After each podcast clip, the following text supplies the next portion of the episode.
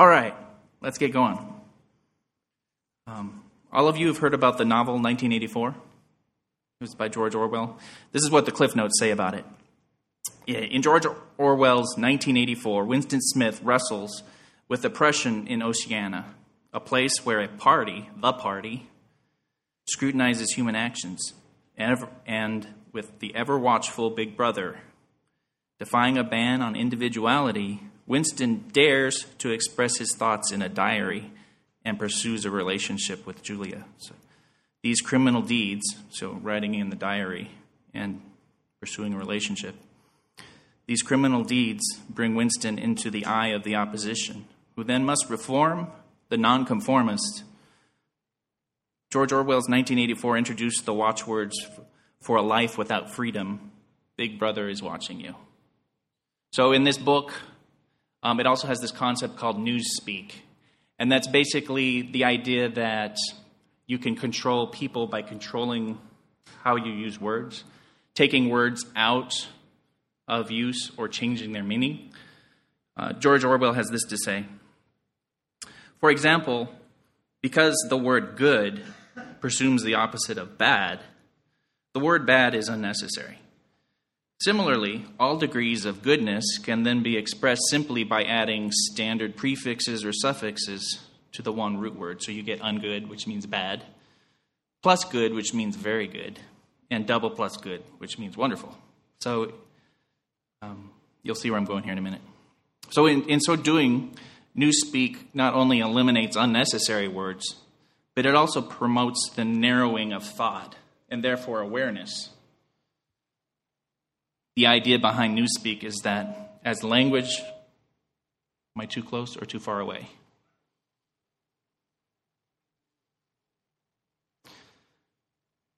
The idea behind Newspeak is that the language must become less expensive, as the language becomes less expensive, the mind is easily controlled.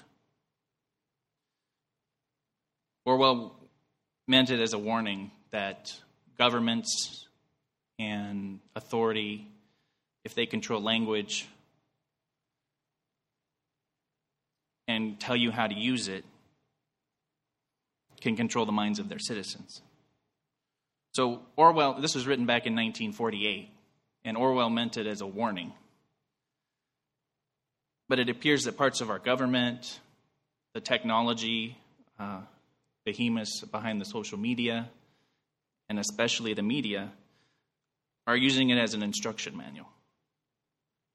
So we've changed the word racism, which used to mean prejudice against somebody of another race or, or skin color, to be silence is violence. Change the meaning, and you control the people. The media gave Andrew Cuomo, the governor of New York, an Emmy for his COVID updates on, on TV. This is the same governor who sent infected COVID patients into vulnerable populations.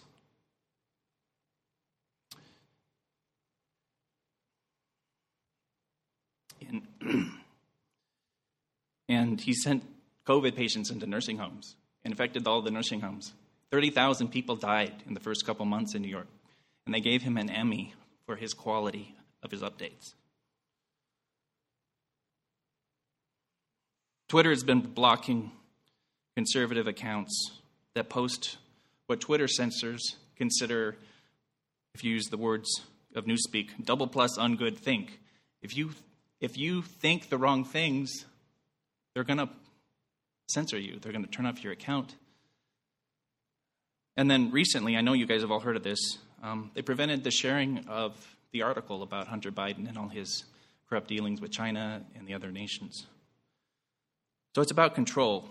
Google and Facebook are also in on this, preventing sharing of unapproved thoughts, pulling videos that sanction ideas counter to what they think the ideology should be. And then all of this is on display right now with the election as you post things about fraudulent elections and then they're fact checked underneath because, there, of course, there's no fraud going on here. So it needs to be fact checked. So we've gone from this, this book that was written in 1948 of this post apocalyptic scenario of this imaginary government to pretty much what we're living every day. So why am I why am I telling you all this? I, I, I know as church, but I just want to I want to preface all that was all just to preface the fact that the stakes are higher. We need to take our walk seriously. We don't know how long we have. We don't know how long our freedoms last, and we need individually we need to be serious about our walk. And so that's what I want to go over with you guys today. It's been a difficult year so far, and uh, this week was difficult. You see, we uh, lost a lot of people who normally attend. Um, we, are praying for them, and hopefully they'll be back in a couple weeks.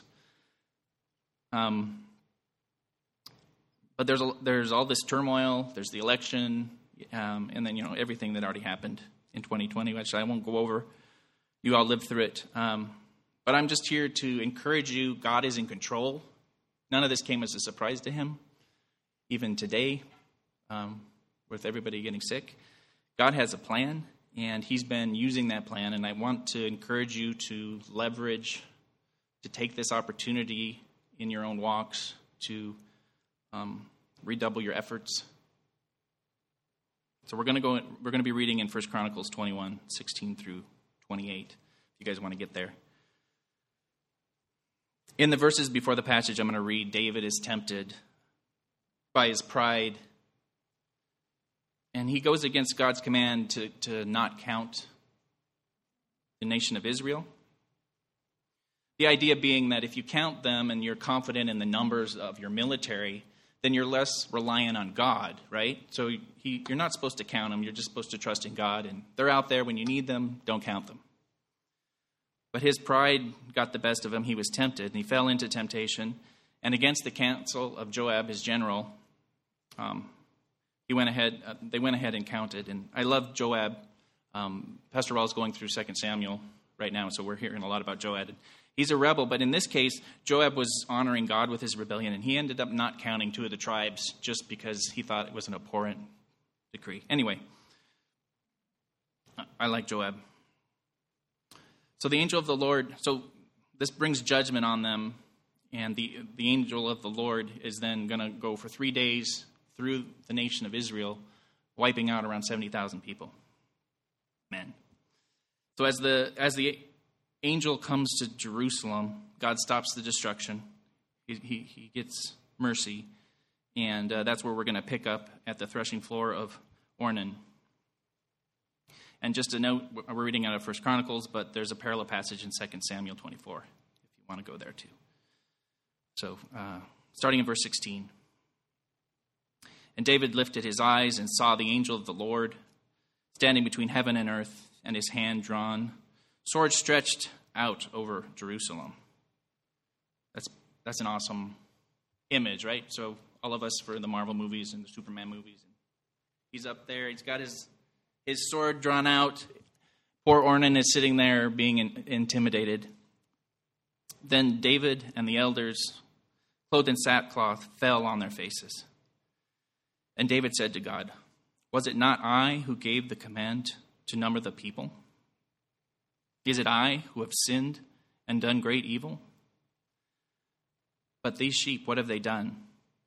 Please let your hand, O Lord my God, be against me and against my father's house, but do not let the plague be on our people. So by this time, David realizes he's blown it, and um, he, he's again repentant and humble, and he's put on the sackcloth uh, to communicate that. And he's seeking God's mercy and he's taking responsibility for his sin. So let's continue in 18. Now the angel of the Lord had commanded Gad to say to David that David should go up and raise an altar to the Lord on the threshing floor of Ornan the Jebusite. So David went up at Gad's word, which he had spoken in the name of the Lord. Now Ornan was threshing wheat, and he turned and saw the angel, and his four sons were with him, hid themselves. As David came to Ornan, Ornan looked and saw David and went from the threshing floor and paid homage to David with his face to the ground. Poor Ornan, again, he's like, he's just seen the angel, and he turns around, and there's the king of Israel. so he's kind of overwhelmed. But in both cases, he's, uh, he's appropriately showing uh, reverence.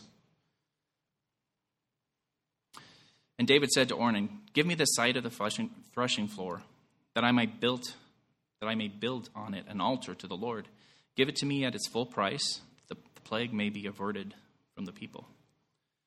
Then Ornan said to David, Take it, and let the Lord, the king, do what seems good to him. See, I give you the oxen for the burnt offerings, and the threshing floor, the threshing sledges for the wood, and the wheat for grain offering. I give it all. But King David said to Ornan, No, but I will buy them for the full price. I will not take for the Lord what is yours, nor offer burnt offerings that cost me nothing. So let's stop here.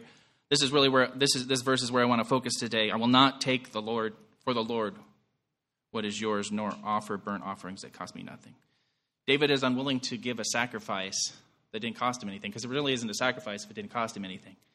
And so uh, he appropriately understands that, and he wants to make sure that that he's paying and he's the one making the sacrifice.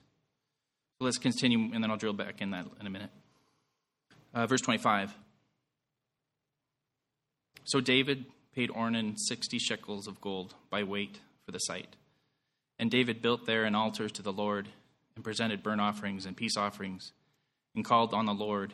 And the Lord answered him with fire from heaven upon the altar of burnt offering. And then, just like in, in the time of Elijah, the actual fire comes down from heaven, consumes the, the, uh, the offering. Uh, there's a lot of supernatural going on uh, in this story. It's pretty awesome. Then the Lord commanded the angel to put his sword back in his sheath. So he.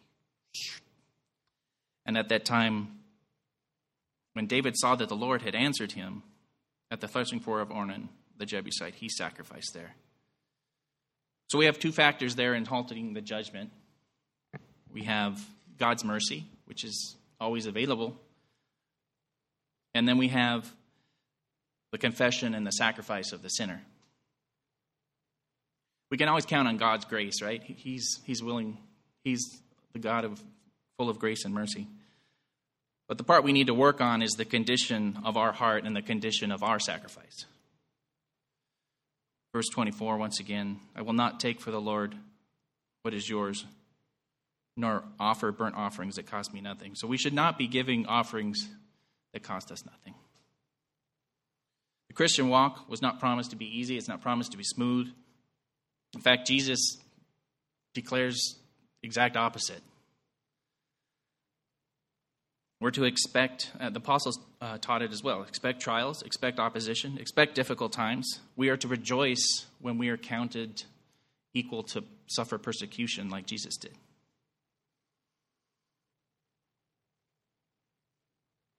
So, are you, am I, going through life doing what is convenient, walking our Christian walk in a way that costs us nothing? I'm going to present some truths that are inconvenient. That's the name of the message Inconvenient Truths. Our approach to these shows us what is costing us something and what is not. So, the first one up is obedience is inconvenient. As believers, what have we been called to do? You know, our, our primary goal is to glorify and worship the Lord. Uh, how does that how does that play out in actual things we need to do? Uh, get to know Him, uh, know His Word, know His commandments, then follow those. Uh, get together, fellowship with other believers, spread the gospel, spread the good news. Jesus died for us, that he lived. He, bo- he was born, lived a sinless life, died, was resurrected, and conquered sin. We need to tell everyone about that. And then we need to make disciples. So once you convert them, we need to, it doesn't stop there. You need to keep going. So, what does obedience look like for us? None of, you know, we, we need to do all those things. We need to proclaim the good news to a dying world and make disciples. None of this is convenient. Obedience is inconvenient. First up, attending church. Hebrews 10 24 and 25. And let us consider how to stir up one another to love and good works, not neglecting the meeting together, as is the habit of some, but encouraging one another, and all the more as you see the day drawing near.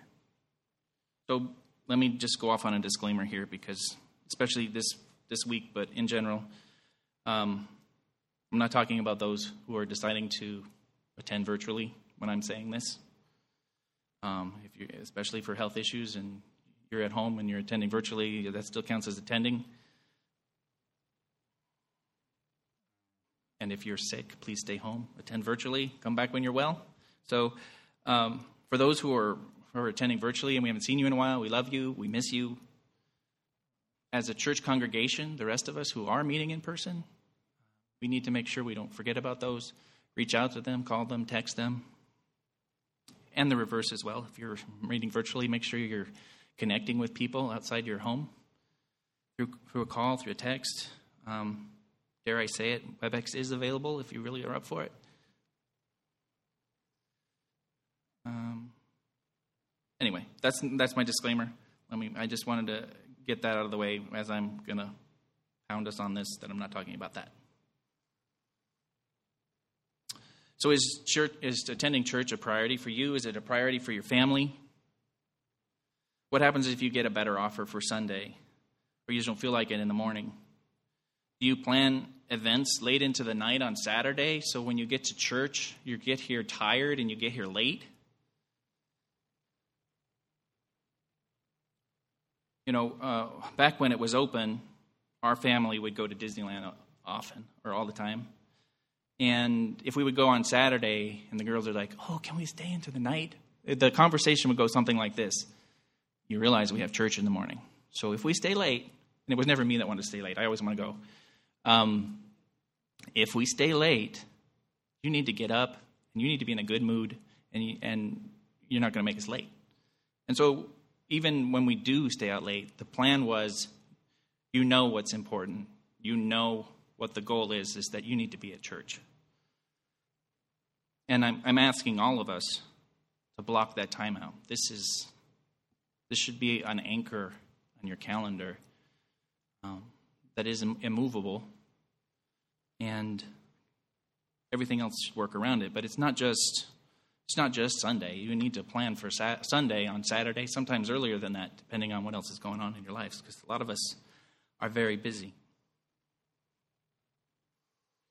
So uh, the sacrifice, what, what is it costing us? It's, it can't cost you nothing. You're going to have to say no to things. You're going to have to say no to social gatherings. You're going to have to say no to events. You're going to have to say no to that late TV thing you wanted to watch. It'll be there. Everything's recorded these days. Um, anything that's going to interfere with you attending church, put it off. It just, I'm not saying don't do it. I'm saying put the priorities first, put the sacrifice, make the decisions. It's obviously not just Sunday either, right? So there's Wednesday service, there's men's, there's women's, there's prayer meetings. Um, those in, in our family are anchors in our calendar. And so there's a rare occasion when there's a school event that we need to go to. We'll go on a uh, Wednesday, right? Or if we're out of the, if we're out of the state, obviously we don't come to church here. Um, but other than that, they're anchors on the calendar, and we'll come to whatever one it is. And one of the girls is like, "Well, there's this thing," and I'm like, it'll have to wait. We do make exceptions. I'm not that bad, but they're anchors for 98% of the time.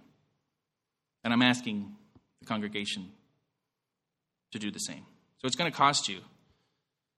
Don't give to the Lord that which costs you nothing. Next up, Bible study and prayer. Any relationship, any growth in a relationship requires communication. Our relationship with the Lord, our, our walk grows and matures through the daily reading and prayer, we have to understand who God is. We have to understand who Jesus was and what he did for us. And if we're not in there and soaking that in on a daily basis, we're not going to grow, we're not going to mature. And, and again, pointing back to the 1984 stuff, this is the time when we need to be serious.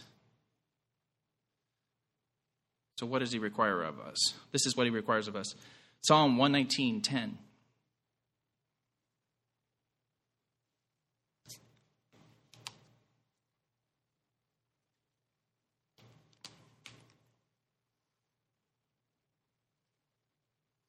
With my whole heart I seek you.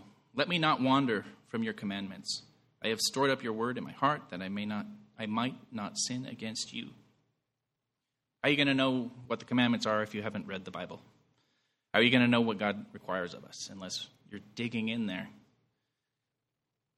Psalm 119, 105 Your word is a lamp unto my feet and a light unto my path. It's full of guidance, it's full of wisdom, it's full of direction. It's full of godly guidance, wisdom, and direction. And that's what we need more than anything right now. And as Christians, we need to be the ones who understand and can communicate it to a lost and dying world that is can't figure out how many genders there are. 2 Timothy 2:15 Do your best to present yourself to God as one approved, a worker who has no need to be ashamed, rightly handling the word of truth. Prayer and Bible study are the last things the enemy wants us to do on a daily basis. He, he will pull out all the stops. He's, he'll get you to delay, he'll, he'll distract you. And you have to be ready for those delays and distractions. Oh, I'll put it off. I'll do it tomorrow. I'll do it later. I'm later. I'm too tired. I'll do it tomorrow. And tomorrow never comes. And it has to be a priority. It has to be something that is, again, an anchor in your day figure out what works for you and make sure you can commit to that time.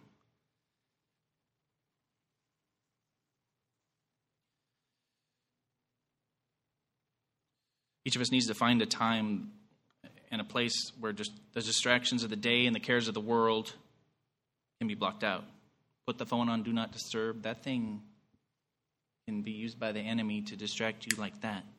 Oh, oh, somebody needs my help. Oh, Somebody just posted a like. I need to investigate it. No, just put it away.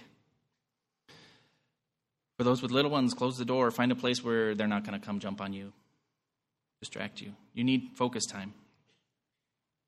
I guess it applies to old ones too, because mine still does it. Um, you can't go days without food. If you go a day, a few days, a week, you're going to be weak if you didn't have food. It works the same in the spiritual realm, right? Skipping daily prayer and Bible study makes you spiritually weak. It makes you a spiritual wimp. We must spend regular time in His Word to know the truth, to know the truth from the lies that are coming at us from all over the world. Um, and they're coming fast and furious these, these, days. Um, we need that regular consumption of God's Word. Matthew 4 4 says, uh, but he answered, It is written, Man shall not live by bread alone, but by every word that comes from the mouth of God. This will require sacrificing something, possibly many things, right? Um, and in most cases, it depends on where you are in your walk, it will require rearranging something in your schedule permanently. But again, the TV, the social media, um, these, this Bible study and prayer needs to be a priority. It needs to cost you something.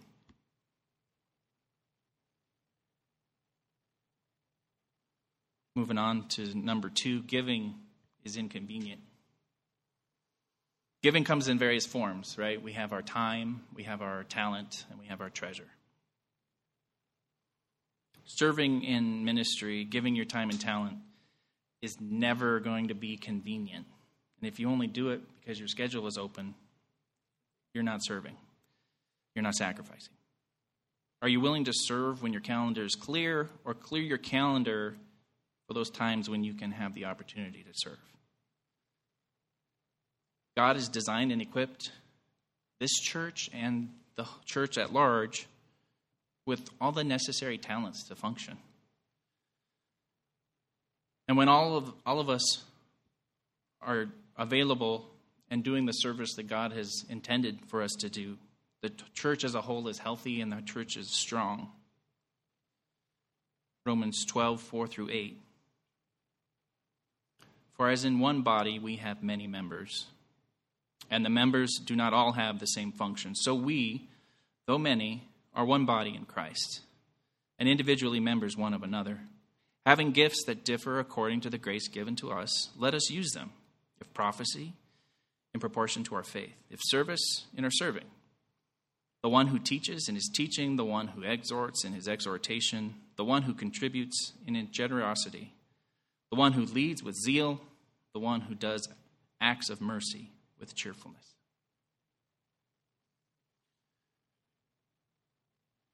Ephesians 4:16 From whom the whole body joined and held together by every joint with which it is equipped when each part is working properly makes the body grow so that it builds itself up in love.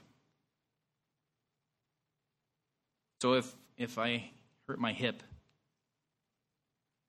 and Ray, you can correct me on the anatomical parts, but bear with me if I if I if my hip gets hurt and then I start walking weird, um, and then the next thing you know, my whole body's going to be out of whack. My back is going to start hurting, and the muscles are going to seize up. Close enough.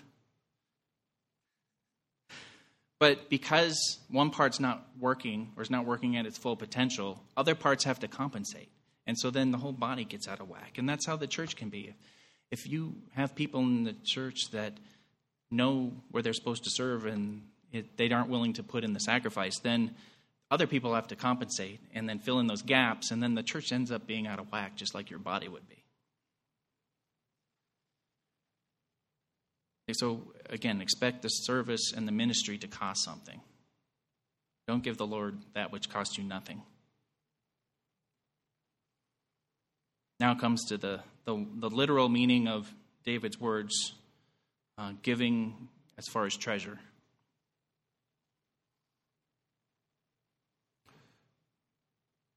that we should not give the Lord would cost us nothing.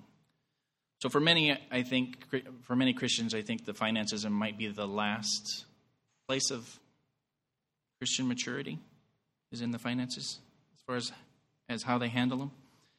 It's really not how much you give, but your heart attitude about what you give.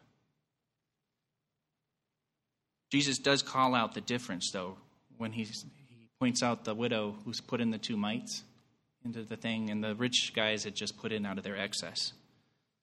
Uh, Luke 21, 1 through 4. Jesus looked up and saw the rich putting in their gifts into the offering box, and he saw a poor widow put in two small copper coins.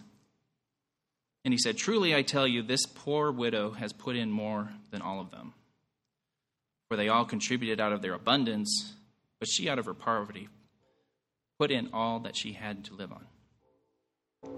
So the rich people were just, they had some and they put it in there. It didn't affect whether they were, what they were going to do with the rest of the day, the rest of their life. It just, it was just extra. Didn't mean anything. And so, um, I'm not going to belabor the, the finances because we, we, um, we don't talk about it that much here. The Lord has really blessed us, so we, we um, don't need to hit this. But I, I do, I, I, didn't feel complete if I don't at least cover this.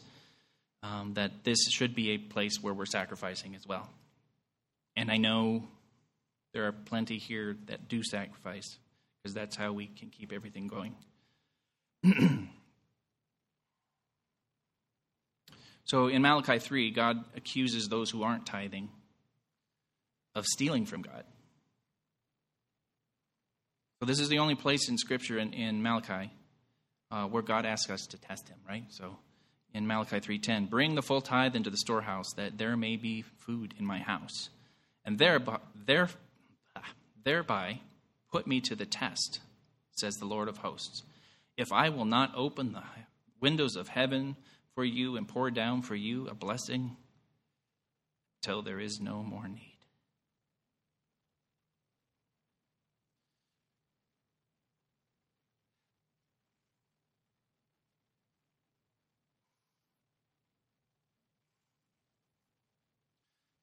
Sorry.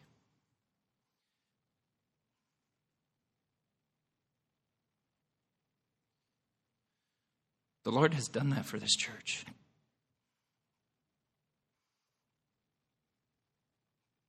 And it's it's because of you people and your faithful giving and your sacrifice.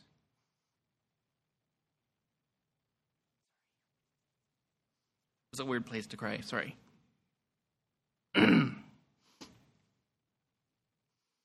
anyway, the Lord has opened the storehouses here at church. Um, provide all our needs. This has been a difficult year for a lot of people, but the finances of the church haven't suffered. The, the faithfulness of this church on us away, and to the point where you know we're opening the the youth room, and uh, God's just blowing us away. And so that's my heart. Sorry. um. Anyway, so I don't. Like I said, I don't need to belabor this that much, but I do want to cover it. Uh, Luke uh, 6:38 Give and it will be given to you. Good measure pressed down shaken together running over will be put into your lap. For with the measure you use it it will be measured back to you. So I want to make sure I'm clear on this. This isn't name of the claimant. This isn't prosperity gospel. I'm not talking about that kind of doctrine. It's putting your trust of putting your finances into God's hands putting it into his hands letting him guide their use giving doesn't guarantee you'll get more in back. But as you let the Lord control your finances, you will have what you need to survive, and in my experience, often so much more. so, again, um, this church is amazing when it comes to that, and um, much appreciated. Lastly, number three, salvation can be inconvenient. There's a story in Acts 24 where Paul is in Rome and he's standing before a judge named Felix. And, and Paul lays out the good news uh, to him of Jesus' birth and, and life and death and resurrection. And and of Jesus conquering sin and death, and, and you know he's he's on trial for causing disturbances, but he's as he's doing that, he's he's preaching the gospel. And then in Acts 24, 24 through 25, um, it says this After some days, Felix, with his wife Drusilla, who was Jewish, and he sent for Paul and heard him speak about faith in Jesus in Christ Jesus. And as he reasoned about righteousness and self control and the coming judgment, Felix was alarmed and said, Go away for the present. When I get an opportunity, I will summon you. So it was, he wanted a more, more convenient time to be saved.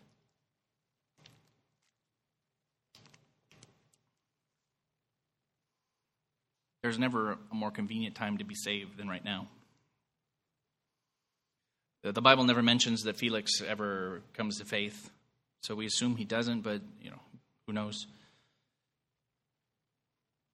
But uh, salvation can be in, inconvenient. Being in the Christian walk can be in, inconvenient, costly. Obviously, I've just been going over all the ways that I'm telling you to sacrifice. I'm not telling you. The, the Word is telling you. But it, it will. Um, salvation itself is inconvenient. It'll likely cost relationships. It'll likely require letting go of things that were okay or were acceptable before you became a Christian. And we just we just you know covered all the ways that we that the Lord or the Bible says we should sacrifice. And so, if you're coming here and, and you don't haven't already put your faith in Jesus Christ, and and you've heard all this, and then you're like, Stephen, it sounds like way too much. I don't think it's it's not for me. It's not. It's too inconvenient. Let me offer that every sacrifice that we make, I make, you make for the Lord, every cost that we pay, it pales in comparison to what we receive. And anyone can receive that just by putting your faith and trust in Jesus, repenting from your sins, turning the other way, and do everything we just talked about. Learn about Him, tell others about Him, and get with those who love Him.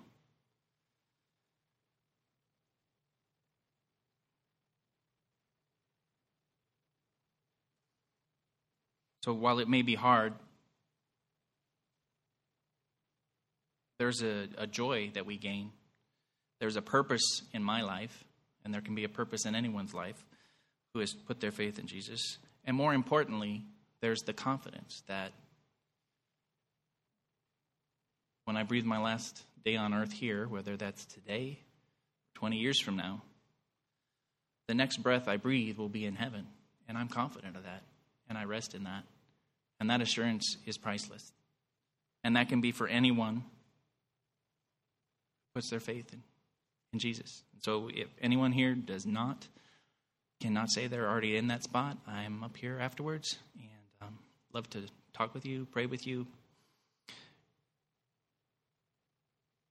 So, in summary, inconvenient truths. Obedience is inconvenient, giving is inconvenient, salvation can be inconvenient, but priceless all the same. The stakes are high. There's a lot of ridiculousness going on right now, and we need Christians who are serious about their walk, their faith, their knowledge of the scripture, and their seriousness to gather together, build one another up. Pastor Rawl said in, in, in the video, he has no greater joy than when his children are walking with the Lord, and that includes all of us here. When we come here and attend, that gives him joy. Obviously, it gives the Lord in heaven even more joy. But um, your presence here encourages everybody else around you. So we're glad to have all of you, and God bless. Heavenly Father, we come before you. We ask that you would lift up each each individual right now who is uh, under the weather, Lord, who's sick, Lord, we ask for a healing touch. We ask that you would speed healing, Lord, that you would uh, protect those of us who are here from getting sick. Lord, we ask for you to do a mighty work in this city, state, and country. Lord, that you would light a fire in those who call, their, call them your own. And Lord, that you would uh, help us to walk, take our faith seriously, Lord. We lift this uh, time up to you, Lord. We thank you for it, and we pray these things in Jesus' name.